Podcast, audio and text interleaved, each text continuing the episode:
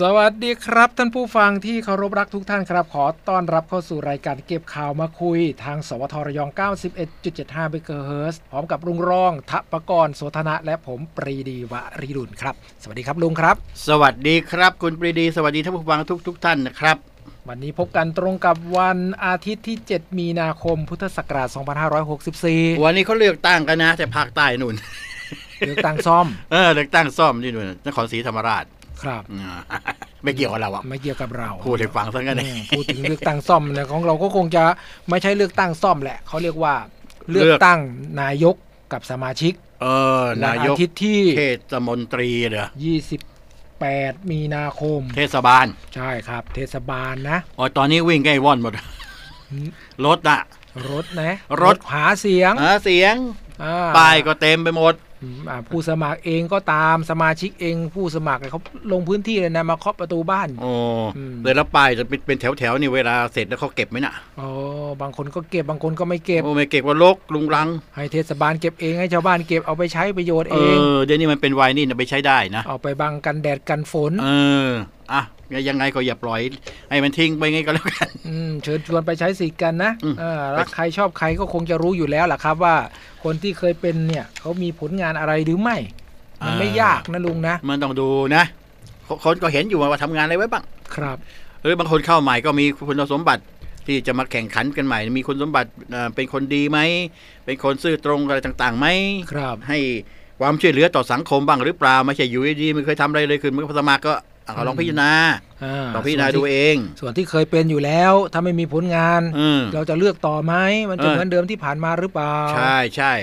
ม อยู่เฉยๆไม่ทำอะไรเลยอย่างเงี้ย ใช่ น้ำท่วมก็ไม่เคยโพลแล้วเนี่ย อืม เจอตั้งแต่วันที่เลือกนั่นแหละมาไหว้อย่างเดียว หลังจากนั้นไม่เคยไปไหว้ใครไม่หาใครเลยอย่างเงี้ย อ่า เราจะเลือกเขาเป็นตัวแทนไหม อ่าก็ลองพิจารณาดู ครับ เอ่อพูดไปไม่ได้ว่าไงอ่ะ ไม่ได้ นะมันมันเป็นมันเป็นสิทธิ์ของเราเลยนะลุง เออ ว่าจะให้คนพวกนี้เข้าไปทำหน้าที่แทนเราหรือไม่เนี่ย บางทีก็บางทีก็ทำอะไรที่ไม่ต้องค่อยๆจะถูกจะต้องตามกฎหมายเท่าไรก็จะเลือกเขาไหม อะไรเนี่ย อ๋อใช่ใช่นี่สำมีมี คัญ มีเออ อืมนักการเมืองนะ เออมันมี อื เพราะนั้นก็ดูดูให้ดีกันแล้วกันนะครับ นอกจากการเลือกตั้งแล้วยังมีอีกรัฐมนตรีอ่าแทนตำแหน่งว่าง อ๋อมันอ๋อหลุดไปกับกปปสนะ กกปสใช่ไหมที่ศาลตัดสินจำคุกไปคนที่เป็นรัฐมนตรีนี่เก้าอี้หลุดเลยนะนะสองสามคนรัฐมนตรีว่าการกระทรวงศึกษารัฐมนตรีช่วยคมนาคมอ่าแล้วอีกท่านหนึ่งใครนะ เอ่อรัฐมนตรีช่วยว่าการกระทรวงมหาดไทยบ้าง อ่าช่วยมหาไทยอย่าง ถา เงี้ย วรเสนเนียม ครับ อืม อ่าหลุดไปแล้วแล้วจะหาใครมาแทน ตอนนี้ท่านนายกรัฐมนตรีก็มอบให้ทางท่านพลเอกประวิตยวงษ์สุวรรณมีอำนาจเบ็ดเสร็จเด็ดขาด ครับ ในการที่จะหาผู้มาดำรงตำแหน่ง ทีนี้ก็คงจะเป็นเรื่องละฮะว่า มันจะต้องมีโควต้าพักร่วมรัฐบาล ว่า อืม อ้าวเก้าอี้ตัวนี้อ่าเดิมนั้นเป็นใครได้มีสิทธิ์อะไรอย่างเงี้ยก็ต้องถกเถียงกัน ไม่น่าจะเกินสิ้นเดือนมีนาคมนะ ก็บอกสิ้นเดือนมีนาคมหรือต้นต้นเดือนเมษาไม่เกิน ไม่เกินนี้ นะ ก็คงจะได้คนมาทำหน้าที่ ทีนี้จะถูกอกถูกใจพี่น้องชาวไทยหรือไม่ มันก็มีนะ เรื่องของความว่ายี่ รัฐมนตรียี่ เออ เอ่ยชื่อขึ้นมานี่ยี่ เดี๋ยวนี้ คือไม่เอาอะไรเงี้ย เดี๋ยวนี้ยังมีไหมคำว่ายี่มีไหม ไม่มี เขาไม่ใช่คำว่ายี่เลย แต่มันจะมีประเภทบอกว่า เอ๊ะคนนี้ได้เป็นรัฐมนตรีด้วยหรือ เออ ทำ แต่ ไม ไม่ ไม่เคยเห็นผลงานเล เอย อเมื่อ อ่า เมื่อางบก่อน คน เมื่อก่อนมีเพลงของคาราวานน่ะไอ้ ครับ คาราบาวเพลงรัดยี่ เต่าหูยี่ เอ เอ อ อเออมันก็มีเขาเรียกว่ารัฐมนตรีโลกลืมอ่ะหลายต่อหลายท่านนะ อ๋อ บางคนนี่เขาเรียกว่าไม่ไม่ประชาสัมพันธ์ คือทำงานแต่ว่าไม่ได้บอกให้ใครรู้ไงลุงมันก็เลยทำให้แบบว่าเออทำไมเงียบจัง อย่าไป จริงๆแล้ว พูด ท่าน อย่า เหล่านี้ท่านอาจจะทำงานอยู่เงียบๆก็ได้ อย่าไปพูดถึงท่านเลย เออใช่ เอาเอาไปศึกษาเอาเองว่ามีใครบ้างที่ว่าเขาเลยลงในโลกอินเทอร์เน็ตว่าเป็นรัฐมนตรีที่โลกลืมเลยนะ ครับ ไปดูเอาเองแล้วกัน อืมทีนี้มาดูว่าเดือนเอ๊ะเรื่องของค่าไฟบ้าง ค่าน้ำ อ่ะ ค่าไฟที่ได้รับผลกระทบจากโควิดรัฐบาลช่วยเหลือ 2 เดือนใช่ไหม พอดี เดืนกุมภาพันธ์มีนาคมเอาคงจะกำลังจะอยู่ระหว่างการจ่ายอยู่มั้ง หลายคนบอกว่าอ้าวนะเขาจ่ายกันยังไงลดกันยังไงลุงอธิบายให้ฟังหน่อโอ้ยสิอันนี้เป็นผลมาจากมาตรการช่วยเหลือด้านค่าไฟค่าน้ำประปาจากรัฐบาลในช่วงเดือนมีนาเมษาเอยไม่ใช่สิกุมภามีนาคมนี้นะครับ อ๋อเขาแยกเป็นกลุ่มๆเป็นยังไงบ้าง ใช่ครับ ว่าแต่ว่าบ้านไหนจะได้ใช้ไฟฟรีใช้น้ำฟรี หรือได้ส่วนลดเท่าไหร่วันนี้มาเล่าให้ฟังกันสักนิดหนึ่งครับ อืม เริ่มที่ค่าไฟก่อนลุง อ่ะ ค่าไฟช่วงโควิด เดือนกุมภามีนาคม บ้านทั่วไป ครับ ก็อย่างที่ทราบทราบๆนะครับ ว่ารัฐบาลเขาช่วยเหลืออยู่ 2 เดือน ก็คือรอบเดือนกุมภาพันธ์ มิเตอร์ 5 แอมป์นะถ้าเกิน 5 แอมป์ไม่ได้เหรอ อืมไม่ บ้านคุณบีดีใช้มิเตอร์กี่กี่แอมป์อ่ะ อ๋อสิบห้าหรือยี่สิบแอมป์ประมาณ สิบ นี้ ห้าสิบห้า อ๋อบางคนก็คงไม่รู้ละมิเตอร์บ้านเราใช้เท่าไหร่ ต้องไปดูที่บินค่าไฟนะนะ จะมีจะมี บ อก ยู่ ว่ามิเตอร์ขนาดไหน บางทีในมิเตอร์มันจะบอกห้าคูณสิบห้าได้น่ะเอา ครับ เว็บเอาไว้สิบห้ามั้ง อืม แต่ห้าก็ไปเป็นสิบห้าจากวงเล็บสี่ห้าอะไรเงี้ย ครับ ที่ที่ที่ไอ้ไอ้มิเตอร์อะมันจะมีอยู่ อืม นะครับ มันต่างกันยังไงอะไอเรื่องของแอมป์ของมิเตอร์ ก็คือถ้าหากว่าห้าแอมป์ก็ใช้ไฟได้น้อยไง อืมกินกระแสน้อย คือไฟที่ใช้ในบ้านไม่มากนัก ไม่เกิน ก็พอ 5 แอมป์ ไม่มีไม่มีไม่มีอะไรไม่มีแอร์ อ่า ถ้ามีแอร์มันก็ใช้ไม่ได้แล้วนะ ก็คือถ้าใช้เอ่อเครื่องใช้ไฟฟ้าเยอะๆ มันจะทำให้มิเตอร์เราไหม ไม่ พอไหมปุ๊บเนี่ยมิเตอร์ก็ไม่ขึ้น ก็ใช้ไฟฟรีอ่าการไฟฟ้ามาตรวจเจออีกทีก็อ้าวทำไมใช้ไฟฟรี คิดย้อนหลังทีนี้อ่าอาจจะเดือดร้อนอยู่ เขาว่ายังไงนะ ถ้าหากมิเตอร์ไม่เกิน5แอมป์เนี่ยมีหน่วยการใช้ไฟฟ้าไม่เกิน 150 หน่วยต่อเดือน ครับ จะได้รับส่วนลดยังไงบ้าง คืออย่างนี้มีคนใช้ไฟฟรีอยู่แล้วช่วงนี้ที่รัฐบาลช่วยเหลือ ครับ ถ้าเป็นมิเตอร์ไม่เกิน 5 แอมป์ใช้ ครับ ไฟไม่เกิน 150 บาทนะฮะท่านจะได้ใช้ใช้ไฟฟรี อ๋อ อ่า โอ้เหรอ ใช่ครับ โอ้ แต่ถ้าเป็นพวกกิจการขนาดเล็กเนี่ย ใช้ไฟฟรี 50 หน่วยแรกนะลุง อ๋อ เขาก็จะให้ใช้ไฟฟรี ส่วนหน่วยที่ 51 ขึ้นไปเนี่ย ก็จะคิดตามปกติ ทีนี้ในส่วนของกลุ่มได้รับค่าลดไฟฟ้าเนี่ยฮะลดค่าไฟฟ้าคือกลุ่มไหนบ้าง ใคร อัน บ้าง นี้ก็คงจะสำหรับผู้ใช้ไฟบ้านทั่วไปนะ ครั ฮะ บ การไฟฟ้าเขาก็จะลดให้นะครับอ่าไม่เกิน 150 บาทเนี่ยต่อเดือนเนี่ยเขาก็จะไม่ให้ใช้เขาก็จะจะลดให้นะ อืม ส่วนเป็นที่อยู่อาศัยที่ตั้งมิเตอร์ไม่เกิน 5 แอมป์ ครับ แต่ใช้ไฟเกิน 150 หน่วย ติดต่อกัน 3 เดือน อันนี้เขาก็จะลดค่าไฟให้ ครับ อ่าทีนี้ปัญหามันก็คือว่าได้ส่วนลดเท่าไหร่ใช่ไหม อืม ฮะที่บอกว่ารัดรัดลดให้ลดเนี่ยเขาบอกว่าการคำนวณจะคำนวณจากเดือนฐานก็คือธันวาคมเป็นหลัก อ๋อเป็นหลักจะเอาเดือนธันวาคมเสียเท่าไหร่กี่หน่วย อ่าใช่ ก็จะแบ่งออกเป็นสีกรณีด้วยกันก็คือ 1. ท่านใช้ไฟน้อยกว่าเอ่อน้อยกว่า หรือเท่ากับรอบเดือนธันวาคมที่เป็นไฟหลักเอ่อไฟฐานนั่นเองนะครับ ครับ เขาก็จะคิดค่าไฟตามหน่วยการใช้จริงของเดือนนั้น อืม ๆ ยกตัวอย่างเช่น เดือนธันวาคมที่เป็นเดือนฐานเนี่ยใช้ไฟ 400 หน่วย ครับ ในขณะที่รอบเดือนกุมภาพันธ์เนี่ยใช้ไฟเพียง 200 หน่วย เขาก็จะคิดค่าไฟที่ที่ 200 หน่วย ก็คือใช้จ่าย จริง เงินน้อยกว่าเดิม ใช้ตามจริง อ่าจ่ายจามจริง อืม อ่าหากเดือนธันวาคมใช้ไฟ 400 หน่วยล่ะ ครับ รอบเดือนกุมภาพันธ์ใช้ไป 400 เท่าเดิม จ่ายเท่าไหร่ ใช้แค่รอบธันวาคมอ่า ก็ก็ จ่าย จ่าย เท่า แค่ เดิม เท่าเดิม เท่าเดือนกุมภาพันธ์ อีกกรณีหนึ่งใช้ไฟฟ้ามากกว่ารอบเดือนธันวาคมอ่าแต่ว่าไม่เกิน 500 หน่วย อย่าลืมนะเดือนธันวาคมเราใช้ 400 หน่วย พอมาเดือนธันวาคม 500 หน่วยเขาจะคิดเท่าไหร่ ก็คือคิดหน่วยเท่ากับการ 400 แจ้งค่าไฟของเดือนธันวาคม ก็คิดสี่ร้อย เออก็คือใช้เกินมานี้นี่ร้อยเดียวเนี่ย ก็คิดเท่าแค่ 400 เท่านั้นเอง โอ้ อืม กรณีที่ 3 ใช้ไฟมากกว่ารอบเดือนธันวาคมเกิน 500 หน่วย แต่ไม่ถึง 1,000 หน่วย คิดยังไง อันนี้เขาจะคิดเท่ากับเดือนธันวาคม ส่วนที่เกินมาเนี่ย ประมาณสักเอ่อ500 หน่วยเนี่ย ครับ เขาจะคิดค่าไฟแค่ครึ่งเดียวเองลุง อ๋อไอ้สี่ร้อยทีคิดเต็ม ใช่ครับ แต่ห้าร้อยที่เกินมาเนี่ยจากสี่ร้อยเนี่ยอ่าให้คิดครึ่งหนึ่ง อืมฮึ อ๋อ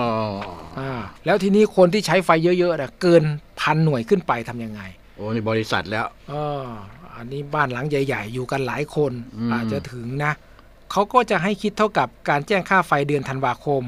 ส่วนหน่วยที่เกินมานะฮะจาก 400 มาถึงพันเนี่ยเขาคิดค่าไฟแค่ 70%เท่านั้นลุง อ๋อครับ อ่า อ่ะนี่ก็เป็น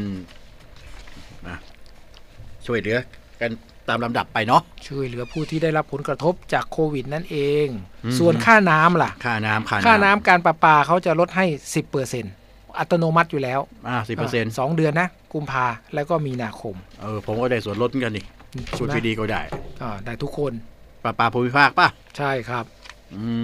ม ปลาปลาหมู่บ้านหลายแห่งเขาก็ลดให้นะ อ่าหมู่บ้านเขาลดเด้อ ใช่ครับ อันนี้ขึ้นอยู่กับท้องถิ่นแต่ละแห่ง ครับ อืม แต่ ที ว่า นี้นะมีเวลาเหลือพอไหมลุง เออ ฟังเพลงก่อนไหม อู้ช่วงหน้านี้เราจะไปติดตามเรื่องนี้นะอันนี้สำคัญต่อชีวิตความเป็นอยู่ของเราอยู่เหมือนกัน อันนี้เป็นกรณีที่เจ้าหน้าที่เขาไปตรวจพบ จับผงชูรสปลอม โอ้ แล้วก็ผลิตภัณฑ์ปลอมหลายต่อหลายชนิด โอ้ โอ้ อันนี้จำเป็นเลยนะ เรื่องของการของใช้ในชีวิตประจำวัน ซึ่งเป็นของปลอม เราจะรู้ได้อย่างไง เดี๋ยวช่วงหน้าเราจะมาเล่าให้ฟังสำหรับเรื่องนี้ครับ ครับ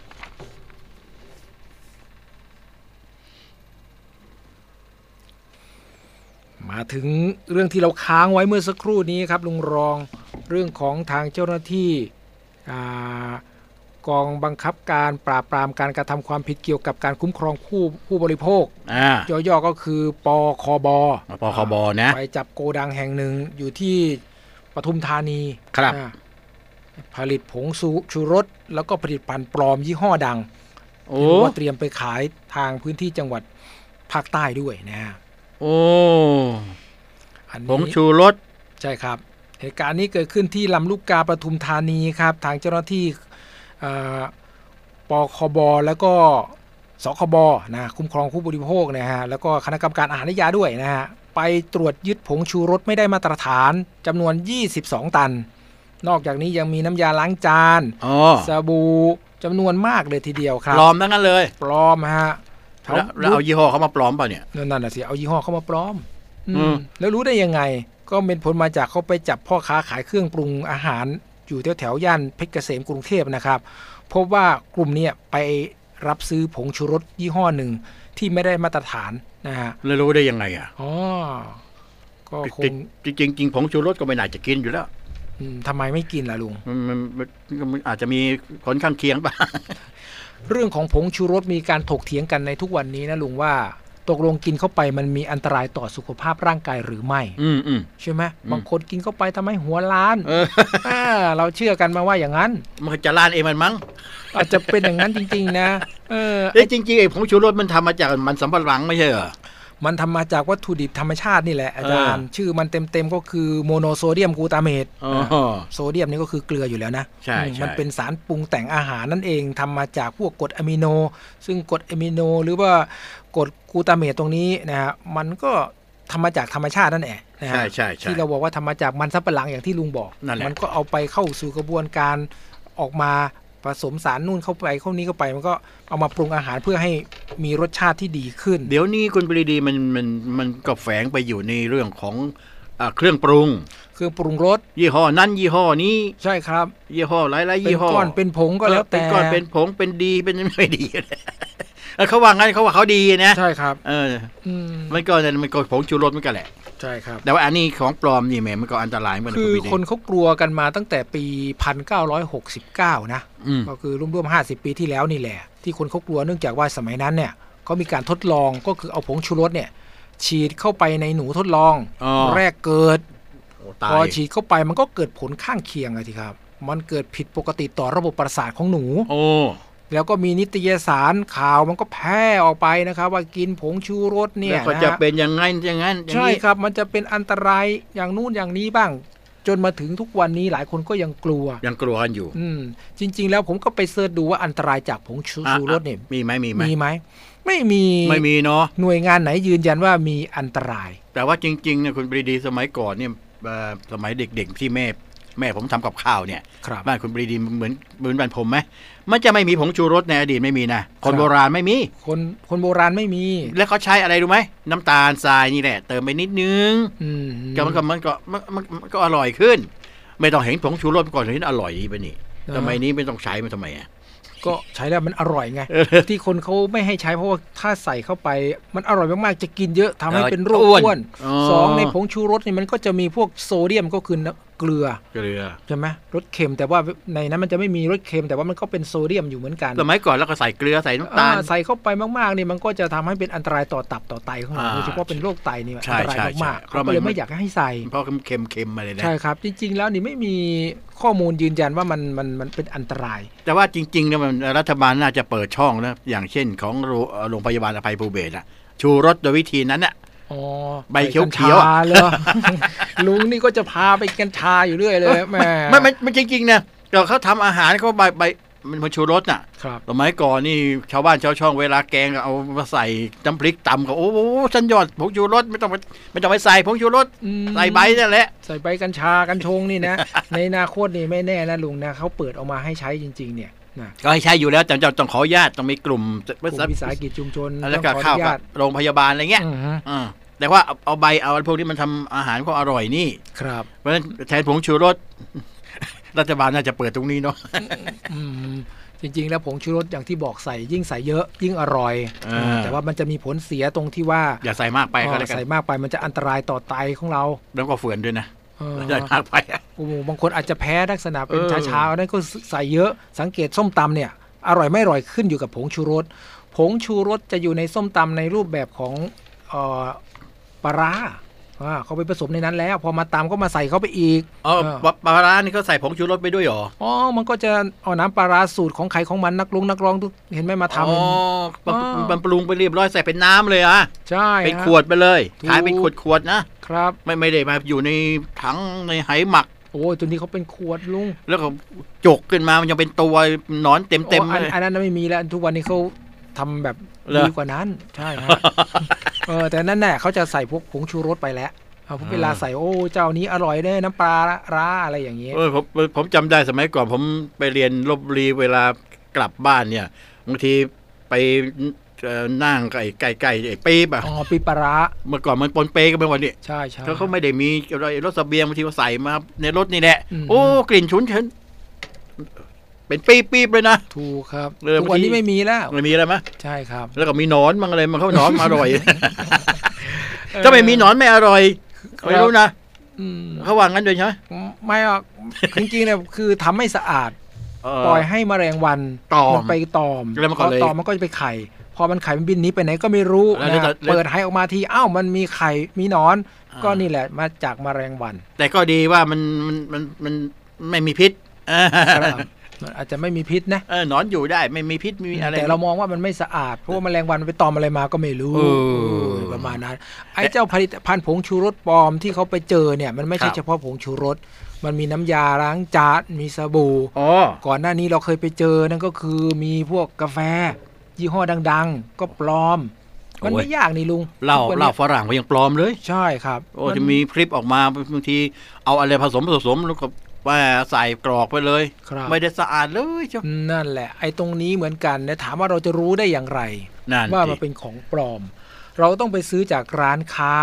ที่ ที่ เชื่อถือได้ เชื่อถือได้ ไอ้ที่มาวางขายไอ้ส่วนลดโต้นู้นเท่านี้อู้เนี่ย ในห้างอะคงไม่มีปลอมอะ ไม่มีอ่ะ อืมก็เสียชื่อเสียงเขากว่าจะสร้างขึ้นมาได้นะ ใช่ มันไม่ใช่สร้างแค่วันสองวัน แม้จะเออเออคือตามร้านสะดวกซื้ออย่างเงี้ย ครับ ก็คงไม่ปลอมอะ อืม เราไปซื้อในนั้นแล้วกันพวกเนี้ย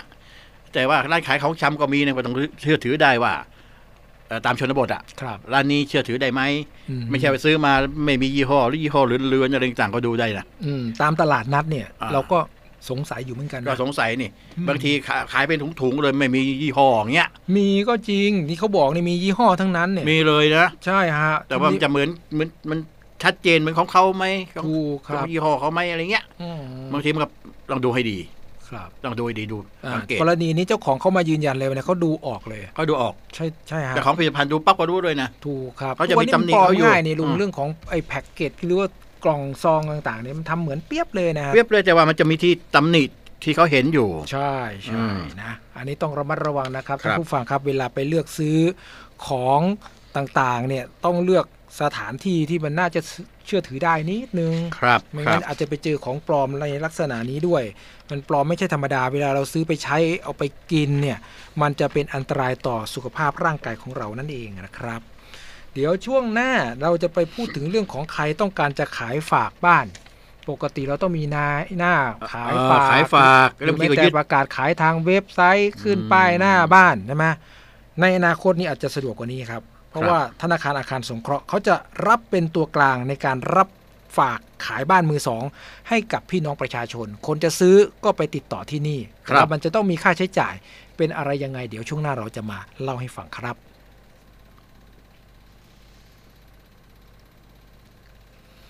กลับมาถึงช่วงสุดท้ายของรายการเก็บข่าวมาคุยลุงรองทัพกรโสธนาและผมปรีดีวลิรุนครับ สุดท้ายวันนี้เมื่อสักครู่นี้ค้างไว้ ธนาคาร เกี่ยวกับ อาคารสงเคราะห์ ครับ เป็นตัวกลางรับขายฝากบ้านมือสองให้กับประชาชน อืม บางทีเนี่ย ถ้าเราไปขายเองเราก็ขายไม่เป็น ใช่ใช่ ขาย ใช่ ยากด้วย อืม เจะ ต้องมีในหน้า เออต้องมีนายหน้าอ่า เออ ทุกวันนี้ตามกฎหมายนายหน้า ขายฝากไม่ว่าจะเป็นบ้านที่ดินอาคารชุดมันอยู่ที่ประมาณ3%เปอร์เซ็นต์นะลุงนะ อืม ธนาคารอาคารสงเคราะห์เขาจะทำโครงการ H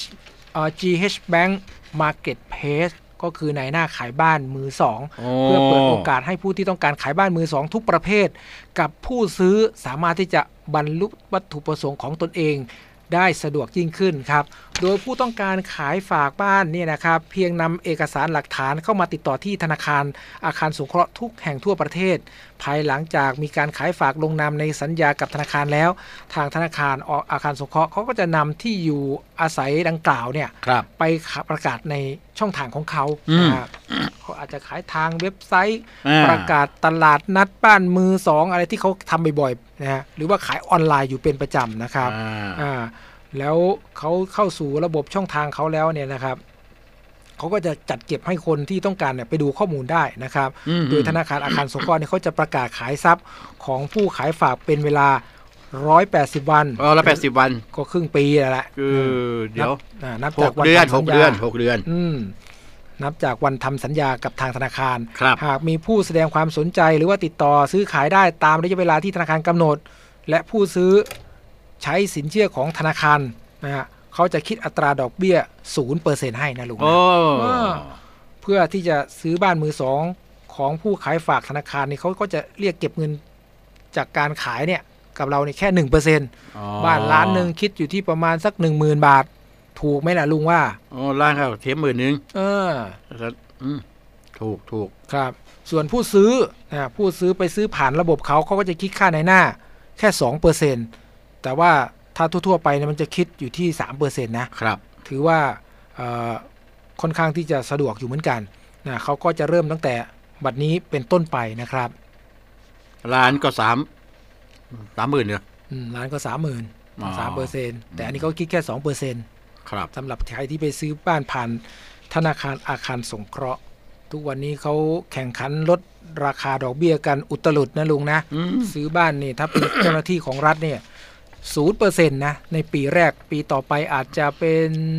เอออยู่ที่ประมาณ3เปอร์เซ็นต์นะสี่เปอร์เซ็นต์อะไรประมาณนี้ อย่างไรก็ตามใครที่เคยซื้อบ้านไปก่อนหน้านี้ ถ้าครบ 3 ปีอย่าลืมลืมไปรีไฟแนนซ์ด้วยนะฮะ ติดต่อที่ธนาคารรีไฟแนนซ์รีไฟแนนซ์ก็คือไปยื่นกู้ใหม่ ไม่ต้องเอาวงเงินเพิ่มแหละแต่ขอลดอัตราดอกเบี้ย เพราะว่าถ้าหากปล่อยลอยตัวแล้ว ดอกเบี้ยอาจจะลอยไปถึง 6 บาท 7 บาทนะฮะแต่ท่านทั้นมารีไฟแนนซ์ใหม่นะฮะมันจะลดเหลือแค่ประมาณสัก 3% 4%อันนี้จะช่วยได้ค่อนข้างเยอะเลยทีเดียวครับ ไปดูความคืบหน้าของการลงทุนในเขต EEC ระยองชนบุรีและฉะเชิงเซากันบ้างครับ โอ้ไหน เรื่องของ EC ใช่ครับ นายกรัฐมนตรีนะฮะประชุมบอร์ด EEC ครับเมื่อวันที่ 1 มีนาคมที่ผ่านมานะฮะเป็นการประชุมคณะกรรมการนโยบายเขตพัฒนาพิเศษภาคตะวันออกหรือว่ากพอครั้งที่1ทับ2564 ซึ่งที่ประชุมก็รายงานภาพรวมการส่งเสริมการลงทุนในเขต EEC ในปีที่ผ่านมาครับว่า มีอะไรบ้าง มีผู้มาลงทุนทั้งหมด 453 โครงการ ครับ มูลค่าการลงทุนถึง 2 0 0แสนล้านบาทเลยทีเดียว คิดเป็น 43%ของการส่งเสริมการลงทุนทั้งประเทศครับ ขณะที่โครงการรถไฟความเร็วสูงเชื่อม 3 สนามบิน โครงการพัฒนาสนามบินอุตภเปาและเมืองการบินภาคตะวันออก อืม อ่ารวมไปถึงความก้าวหน้าโครงการพัฒนาท่าเรืออุตสาหกรรมมาบตาพุธระยะที่ 3 ช่วง ครับ ที่ 1 ก็มีความข้าวหน้าอ่าการเตรียมพื้นที่ก่อสร้างค่อนข้างที่จะรวดเร็วกว่าเป้าหมายที่วางไว้นะครับนะ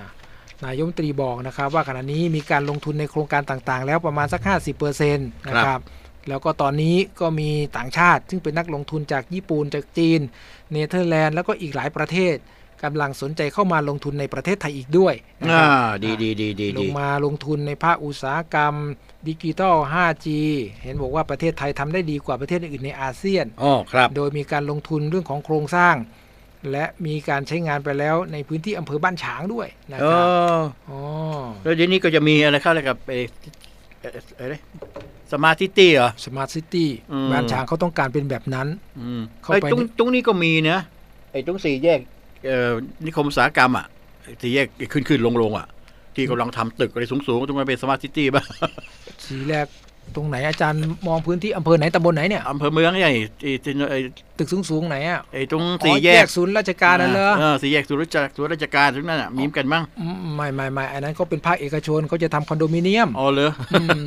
อีกฝั่งหนึ่งอันนี้ฝั่งขวามือใช่ไหมถ้าเราออกจากตัวเมืองไปคอนอ่าโดมิเนียมขนาดใหญ่ โอ้เนี่ย เออฝั่งซ้ายมือก็จะเป็นหมู่บ้านอีกหมู่บ้านหนึ่ง โอ้ เออตรงนั้นเขาก็อาจจะซึมๆนิดนึงอ่าเจอ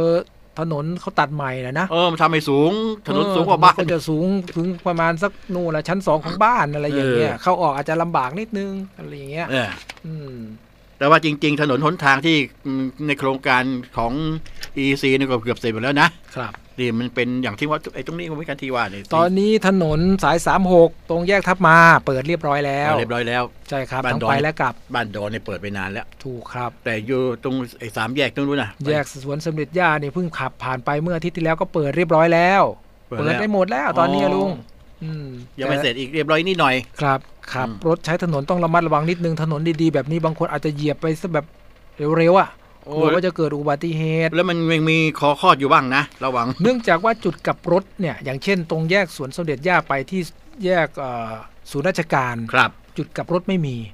หลายคนอาจจะบ่นอยู่เหมือนกันเอ๊ะทำไมไม่มีจุดกลับรถทำไมต้องมาวนตีกลับรถไกลเหลื ต้ อ องไป เกิ ยู น เทิร์นไกลไกล นั่นแหละคนก็บ่นพอสมควร แล้วก็จุดกลับรถแต่ละแห่งไม่มีช่องสปีดเลน ๆ หมายความว่าช่องจะยูเทิร์นนะมีเข้าไปหน่อย แต่เวลาเลี้ยวกลับมาเนี่ยมันน่าจะมีช่องหนึ่งที่เป็นเลี้ยวกลับได้เลย แล้วก็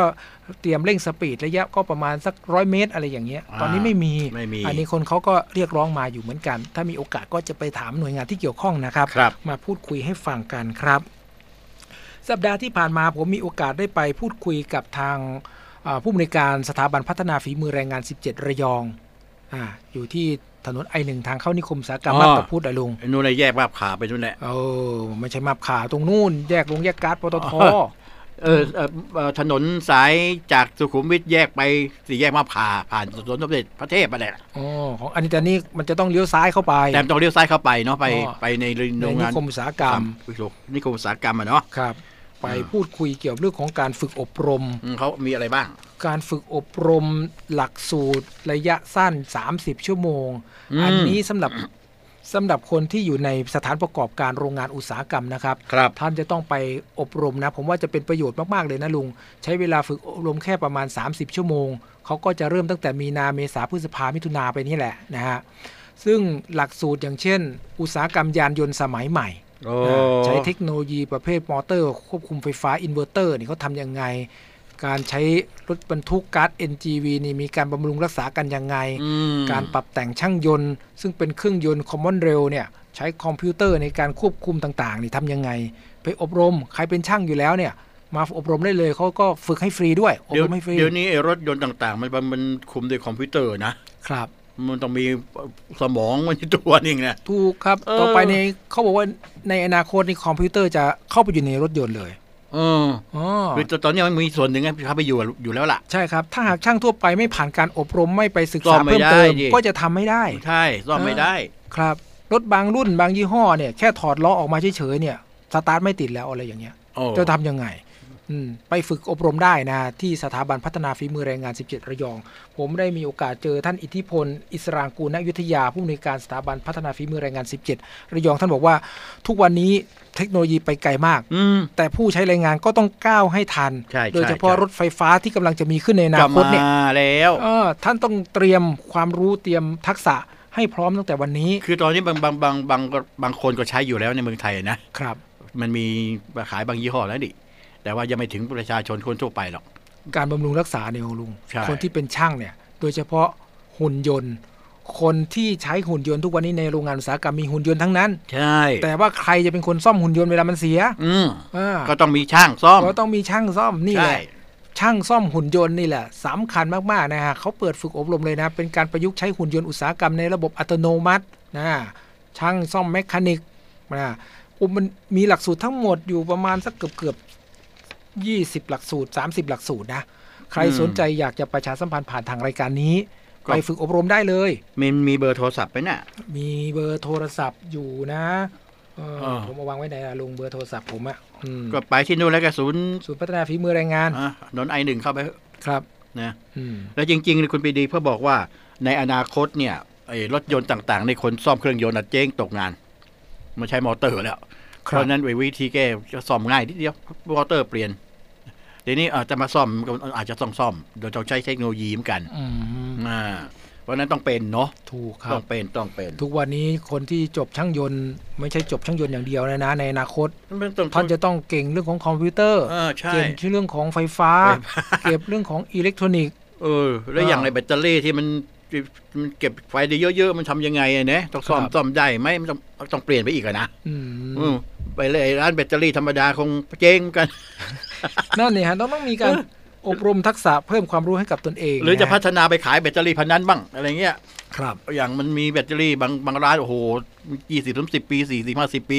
ร้านแบตเตอรี่โอ้โหยืนยงคงกระพัน อืม แต่รถไฟฟ้ามาก็เจ๊งไหมเนี่ย น่าอาจจะไม่ต้องปรับให้ทันลุง โอ้ต้อง เขาใช้ ไป เทคโนโลยีใหม่ๆมาทำแบตเตอรี่แล้ว ไปขายแบตเอ่อแบตเตอรี่แบบนั้นอะนะครับ สุดท้ายนะฮะ อันนี้ขอแสดงความยินดีกับข้าราชการดีเด่น จังหวัดระยองประจำปี 2563 ที่เขาเพิ่งประกาศผลมาเมื่อ 2-3 วันที่ผ่านมานะครับ เลย เขามีการคัดเลือกข้าราชการดีเด่นประจำปี 2563 3 ราย อ้าวมีใคร ปะกอไป บ้างล่ะ ด้วยอ่าถ้าเป็นระดับอำนวยการสูงอำนวยการต้นระดับเชี่ยวชาญมี 2 ท่านด้วยกัน ท่านแรกก็คือ ท่านนายแพทย์ประภาสผูกดวงครับนายแพทย์เชี่ยวชาญ ด้านเวชกรรมป้องกันสำนักงานสาธารณสุขจังหวัดระยอง อ๋อ ท่านที่สองนายสันติมุกดาสนิท อันนี้เป็นผู้อำนวยการโรงเรียนชำนาญสามัคคีวิทยา อันนี้เป็นครูชำนาญอ่าวิทยาฐานะเชี่ยวชาญ อืม แสดงความยินดีด้วยนะครับ อีกท่านหนึ่งอันนี้เป็นกลุ่มกลุ่มสองเขาเรียกว่ากลุ่มประเภทวิชาการชำนาญการชำนาญการพิเศษนะครับ ครับ ผู้ที่ได้เป็นข้าราชการดีเด่นก็คือนางสาว โชติมาสอนสิริวงศ์อันนี้